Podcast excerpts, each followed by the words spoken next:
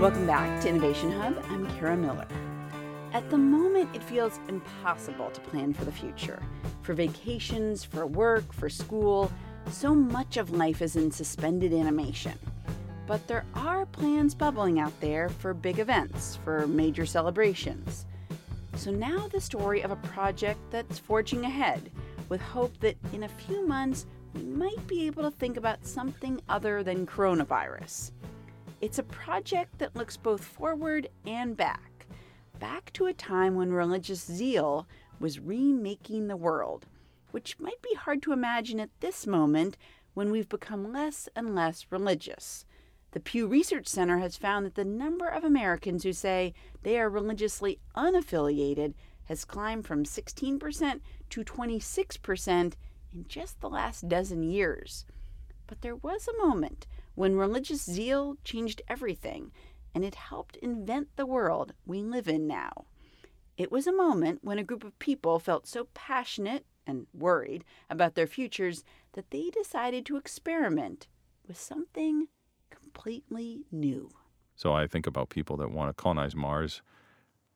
I don't know if we'll do that as a species, but these are the same kinds of people, I would guess.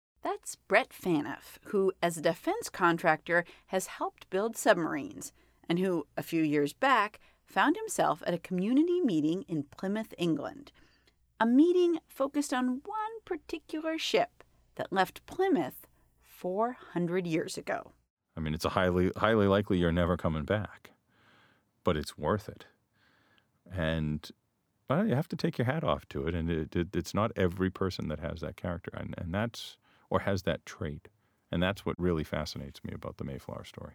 The question on the table at that meeting in England was what to do to commemorate the voyage, which departed Europe in the summer of 1620. For the Puritans, the previous decades had been full of religious wars, burnings at the stake, disagreements over what religious texts or clothes to wear. And those were disagreements that, if you can believe it, often ended in people being tossed in jail or killed. It was enough to push a small group of extremely strict Protestants, people convinced that God had chosen them, to build a new society in a place they knew almost nothing about. I don't think people today, myself included, really understand how hard it was to do what they did. And it's it's almost unexplainable, right? To think about how many people died from starvation, how many people died from common diseases. You know, the mortality rates just 100 years ago, forget 400 years ago on a continent with no infrastructure at all, um, were staggering, terrifying. But they did it anyway. And I'm, I'm always in awe of that more than anything else that you would be so driven or so compelled to want to live a better life that you would get on a rickety boat that leaked and in the winter sail across the North Atlantic against the prevailing current to get to the wrong place and it's freezing cold, right, with very little to eat and try to scratch out a life there and stick with it. So, at this meeting a few years back, folks were making suggestions about how to celebrate this momentous 400 year anniversary that was coming up. And Phaneuf, an American who lives in the UK, piped up. I was being a jerk and criticizing somebody else's idea to build yet another replica ship. And uh, they said, uh, Well, uh, if that's a stupid idea, what are you going to do, smart guy? Phaneuf argued that the Puritans had been willing to leave behind everything to dive into an unknown, scary future. So maybe the commemoration of their sailing should focus squarely on our future. How about, he proposed, a Mayflower that could sail from England to America with no one on board? A ship made for an era filled with anxiety about computers and robotics and artificial intelligence, all of which may be taking our jobs. And uh, the response from the crowd there was, That's a great idea. You should do that. And so it sort of took on a life of its own. It, it started with the city of Plymouth in, in the UK and some of my engineering partners and a nonprofit foundation here in the US that I sit on the board that funds this sort of thing. It just sort of took on a life of its own. That ship, which has become an international effort, will leave England this fall.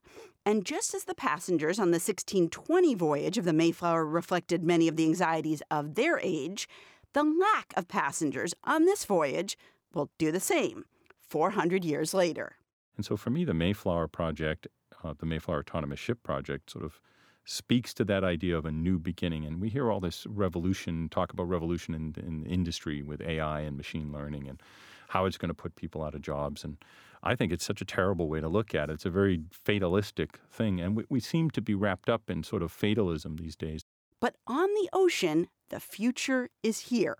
From submarines to cargo ships, automation has pretty much taken over, which, Phaneuf argues, is a very good thing and something that will be harder to fully embrace on land.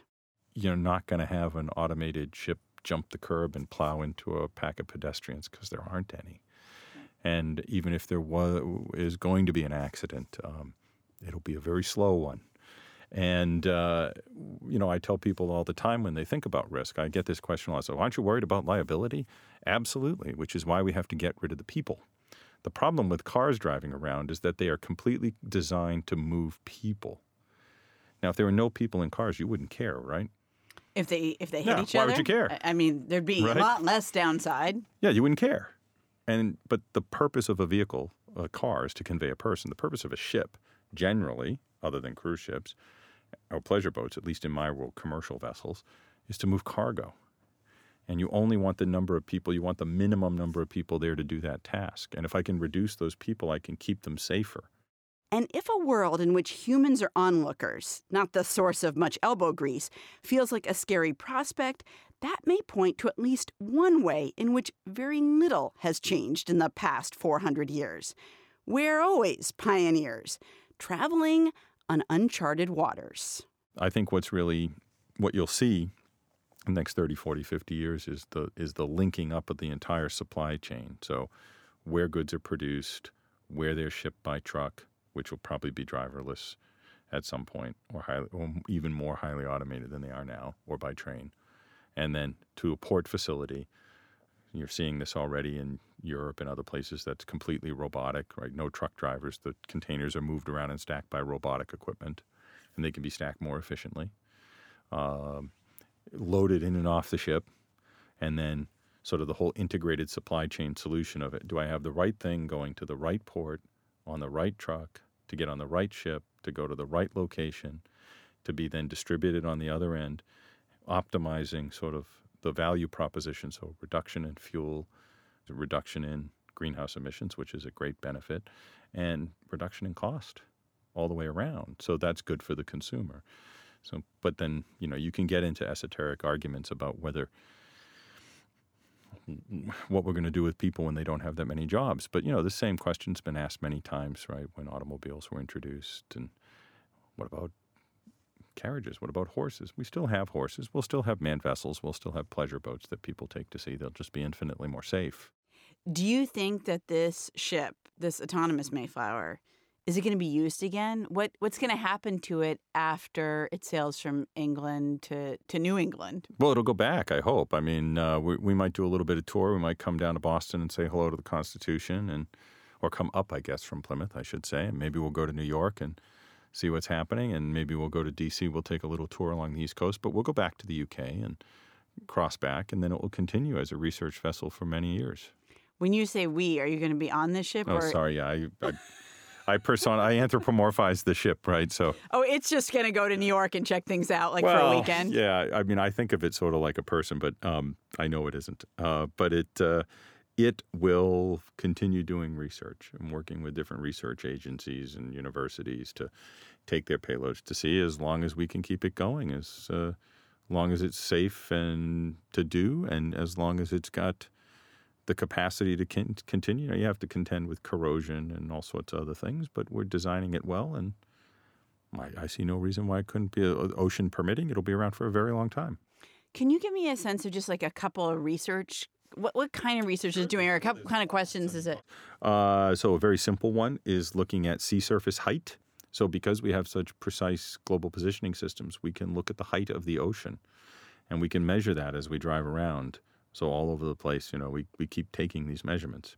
So we, we know where we are sort of, you know, longitude and latitude, X, Y, but we also know where we are vertically. And that's important when you think about sea level change. And then, you know, there's another group we're working with that wants to listen to, um, they want to listen to whales. So they want us to tow a, a hydrophone array, and so we can listen to whale populations and determine what kinds of whales and maybe number of whales or individual whales where they have whale song sort of identification records, and so you you learn more about that population of cetaceans, and so it's it's limitless really. And that's why we designed it to take different payload bays. For me the research i'm interested in is the ai part. Yeah it's making decisions it's making a way, decision way, that we couldn't predict. That to me is really interesting. And that's what that's the research that i find fascinating finally um, are you going to be on the coast of massachusetts when this thing yes, like to yes, watch course, this thing yeah. come in absolutely okay. okay. so i'm going to be there when it leaves and then i'll be i'll be here when it gets here god willing and uh, you know, either way, I'll be on the beach drinking in celebration or drinking in sadness. But yeah, I'll definitely be here in Plymouth.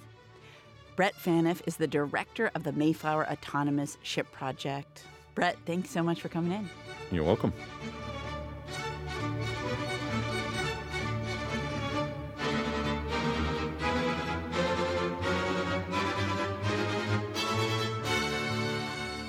Thinking about autonomous ships actually got us considering ways in which autonomous and robotic technologies could be used to fight the coronavirus and other pandemics. We're going to have an article with some ideas about that at our website, innovationhub.org. Thanks to the people who helped put together this show senior producer Elizabeth Ross, producer Mark Solinger, associate producer Sarah Leeson, and engineer David Goodman. Until next time, from PRX and WGBH Radio, I'm Kara Miller, and this is Innovation Hub.